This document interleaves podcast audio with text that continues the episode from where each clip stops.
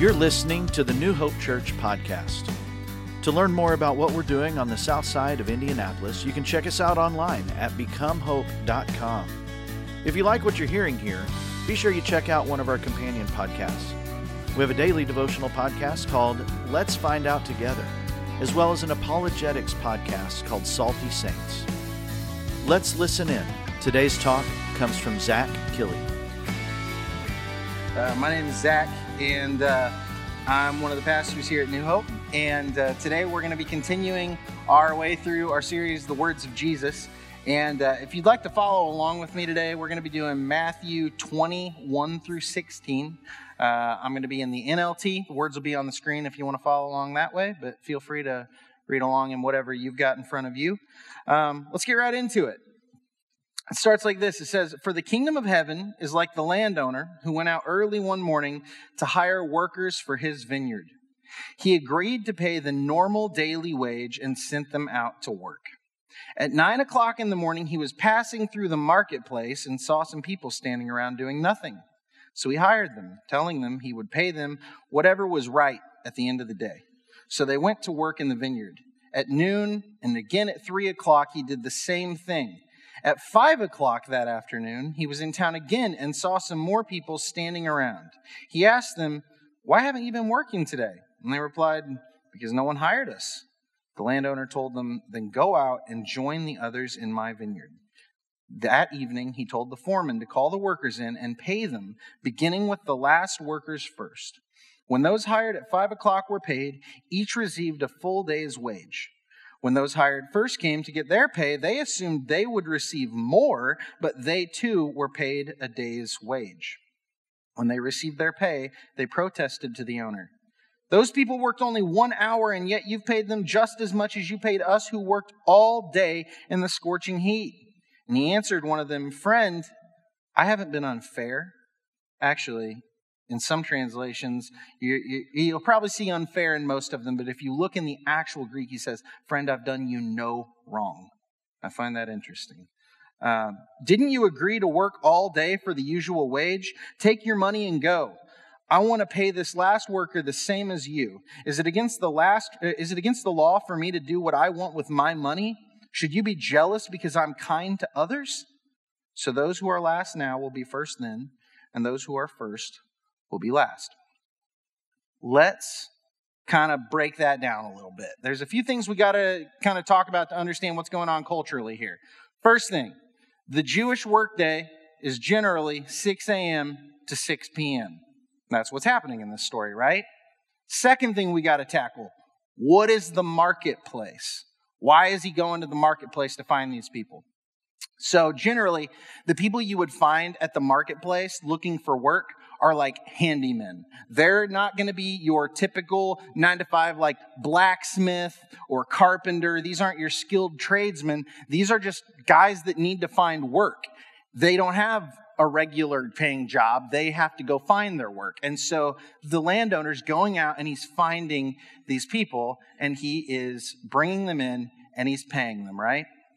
Okay. So he goes out to the first group and he says, Hey, why don't you come work in my field today? I'll pay you a day's wage. Your translation say, may say a denarius, or I think the, uh, the King James says a penny.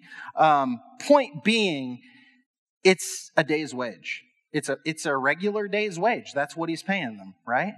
And they're going to go work a full 12 hour day. And so he does that at 6 a.m. But then at 9 a.m., he comes back and there's more people that need work. And so he goes to them and he says, Hey, why don't you come work for me? I'll, I'll take care of you. I'll make things right. Come, come work for me. And so they go work. And then at noon, he comes back and he does the same thing. And then at three o'clock, he comes back and he does the same thing. And as late as five o'clock, that's one hour before everybody's done working, which means that by the time they even get to his vineyard, they're probably working for like 30 minutes or something. You know, like how long could they really be working? They get to the end of the day and everybody gets paid the exact same amount. Now, let's just get a quick uh, consensus here. If you're the first people that show up at 6 a.m., how are you going to feel about that? Are you, uh, are you a little upset about that? Show of hands. Come on. Let's be honest.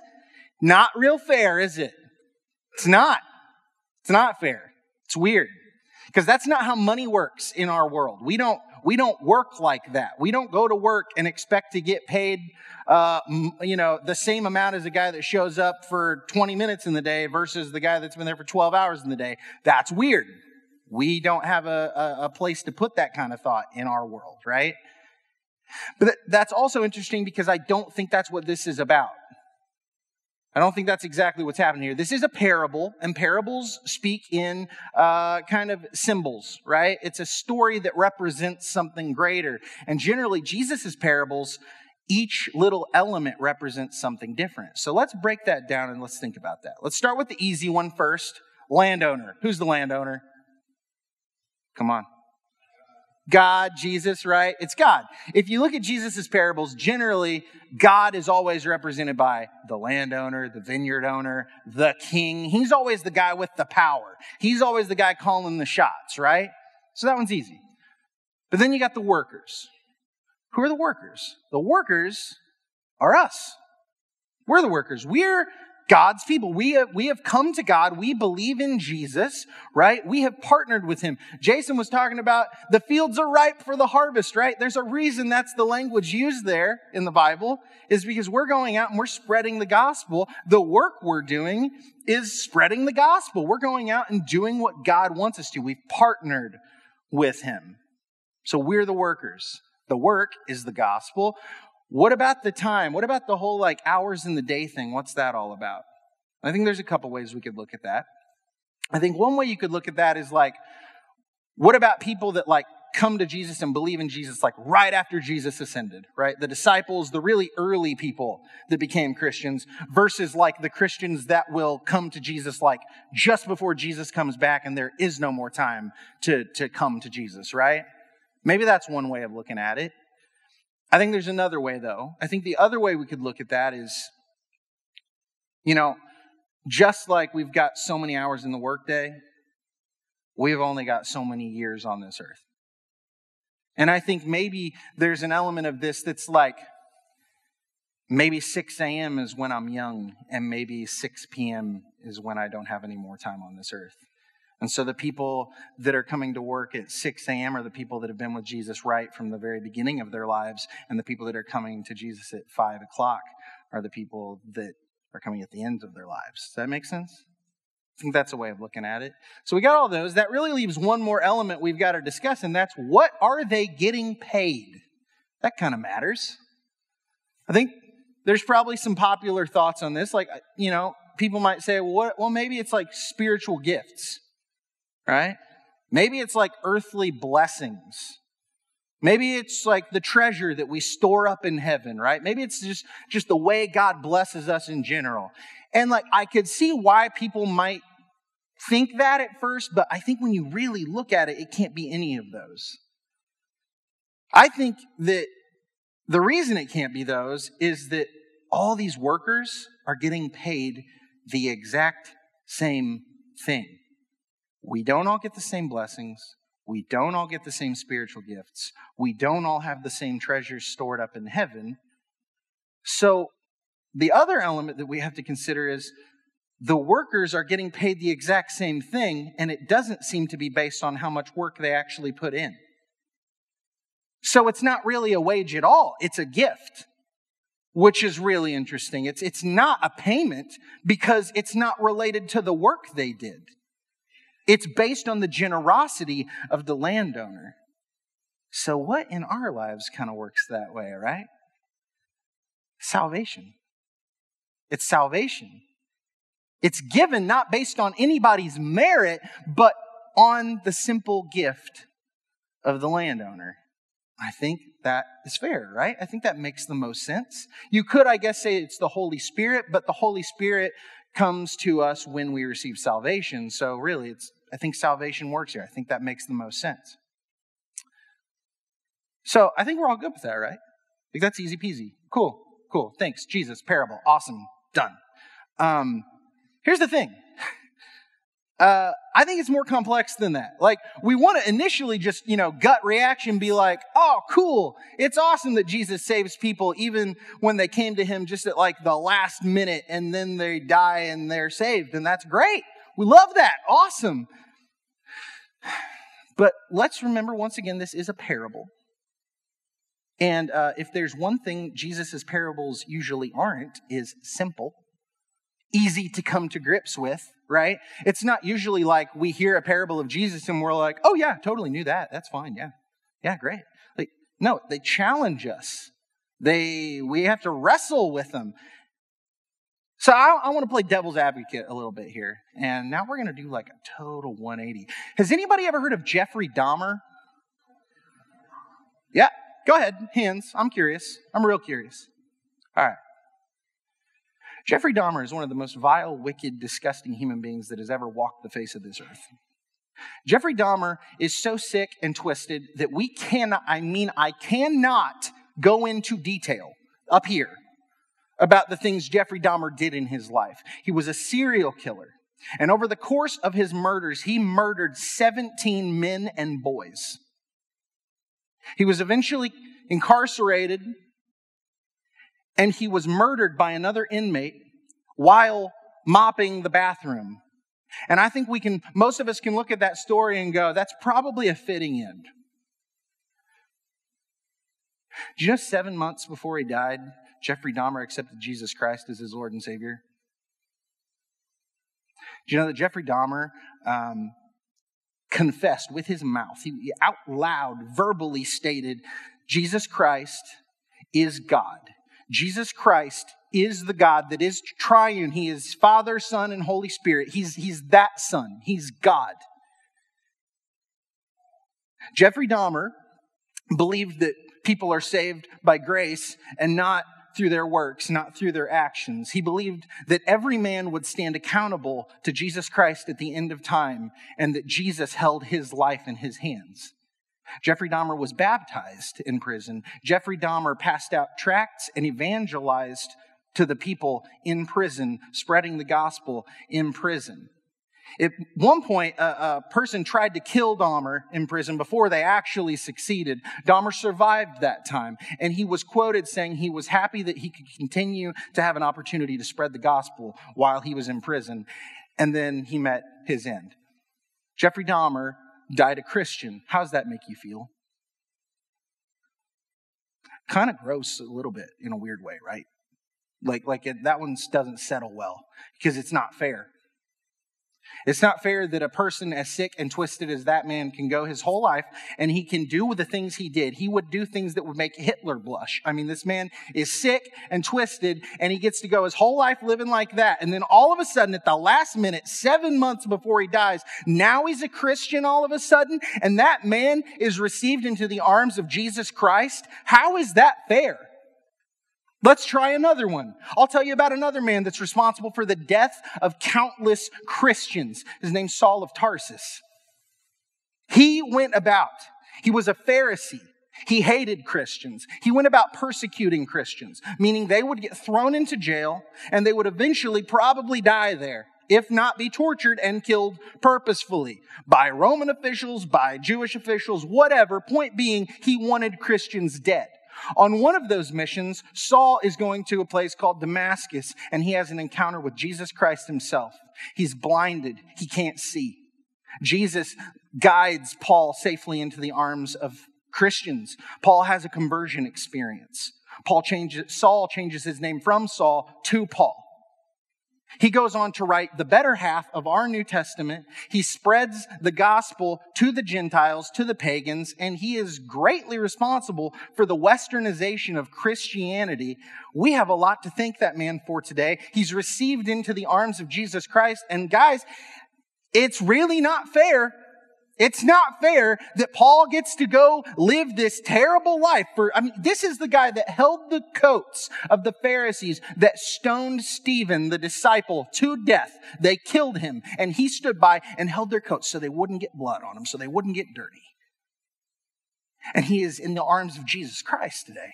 That's just not fair. It's not fair that a man gets to hang on a cross at the side of our Jesus, at the side of our Lord, right? That he gets to hang there. He's a, he's a crook. He's a criminal. He's a thief. And he looks at Jesus right before he dies and he says, would you just not forget me? And Jesus said, I'm not only going to remember you, you're going to be with me in paradise today. That's not fair. And thank God, God's not fair. Because if God were fair, not a single person in here would have salvation. If God were fair, we'd all be damned. We'd all be in an eternity separated from God, separ- separated from life. We'd get what we deserved because we're the bad guys in this book. God's not fair. He's good. And that's better than fair. See, as much as we know that grace is a free gift from our God, right? That we know that Jesus died on a cross, that he became the man we couldn't be. He lived the life that we couldn't live. He died the death we deserved. He raised from the grave and he offers salvation freely. It's a gift. We can't earn it. We know that. We profess that. Nobody's got any uh, qualms with that in here, I'm sure. But as much as we say that, when we see somebody like Jeffrey Dahmer, when we get the full story of Paul, right? When we see these people that have done atrocious, terrible things, there is this, there's this thing in our gut. There are certain people that we can't help but compare ourselves to in some earthly manner. And, and that's just it, is we can't do that. We can't do that. We can't go around comparing ourselves to other people. Because when we do that, in some way, we are assuming that if that person doesn't deserve the grace of God, somehow I do. And that defeats the entire purpose.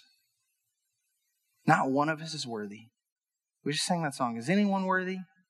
Is anyone whole? Is anyone able to break the seal and open the scroll? No. The answer is no. It's implied. We don't even have to sing it.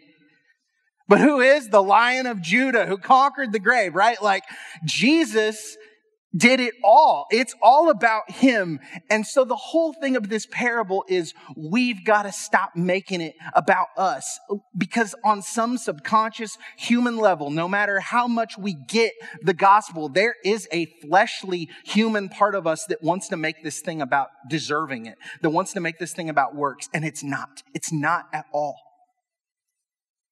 And so the simple message today is this the disciples of Jesus Christ, as a disciple maker, we cannot compare ourselves to others. Don't compare yourselves to others.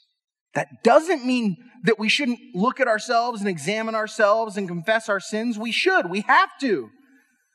But that doesn't mean I've got to look at this person over here and go, oh man, I can't believe that person came to Jesus. I, I have a hard time believing that.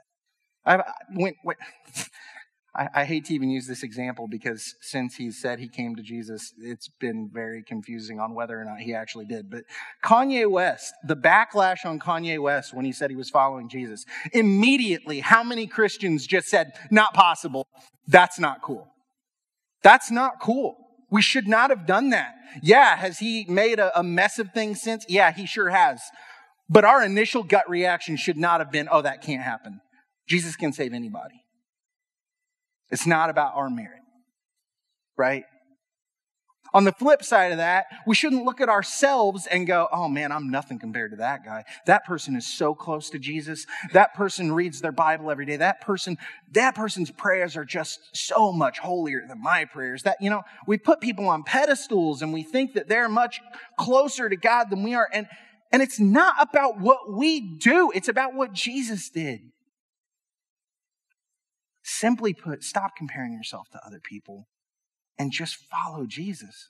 Just accept his free gift of salvation and then go after him. And just like those workers in the field, go do the job he set forth for us. And that is telling other people, telling other people what he's done for you, what he's done for the people you know, what he's done for people like Jeffrey Dahmer. That's unreal. Let's pray. Father, thank you so much for your grace, and thank you that it has nothing to do with us because we are so inefficient. We are so insignificant. We are so unable to serve you the way we should. We are so unable to live the lives we were made for. But it's through your Son that we are saved, that we are brought into right relationship with you. And we thank you so much for that, Lord. And we just pray that your Holy Spirit would work in us and move us and help us to go spread the gospel, to do the work that you've set before us, Lord. We work because we love you, not because we're trying to earn your salvation. You've already given us that. We thank you so much. We pray in Jesus' name. I just want to kind of lead us through uh, kind of a contemplative practice here to kind of just slow down for a second and just think through what we just talked about. We, we do this after um, most sermons now because we think it's a good practice. We think it's a good practice to really think about what you just what we just talked about, think about how that applies to your life and what we're going to move forward doing about it. So, like you just bow your head with me, close your eyes, and just um, take a moment with God to think through these things and, and see um, what He's putting on your heart. But the, my first question to you would be uh, what is God putting on your heart today? And maybe He's been putting on your heart for a while. I don't know. Um, but what is that? What is that little itch that needs scratched now?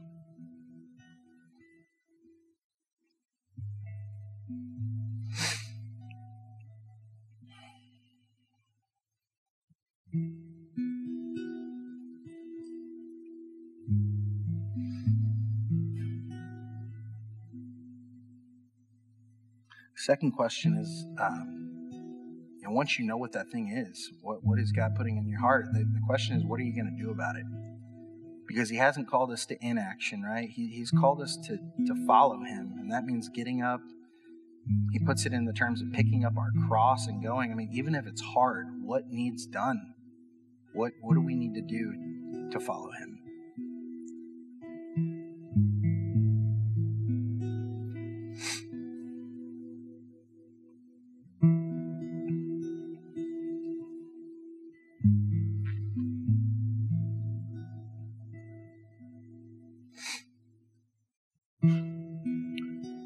Third question is who's going to hold you accountable in this?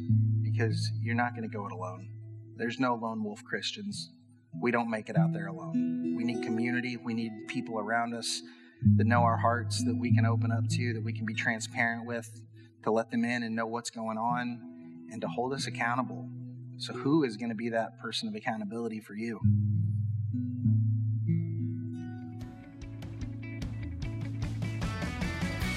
Thanks for tuning in to the New Hope Church podcast. If you would do us a favor and like or subscribe on your favorite platform, we would really appreciate it. Also, if you happen to have any questions, feel free to reach out to us at questions at becomehope.com. Have a great week and know that we are praying for you as you seek to be Jesus in every corner of your world.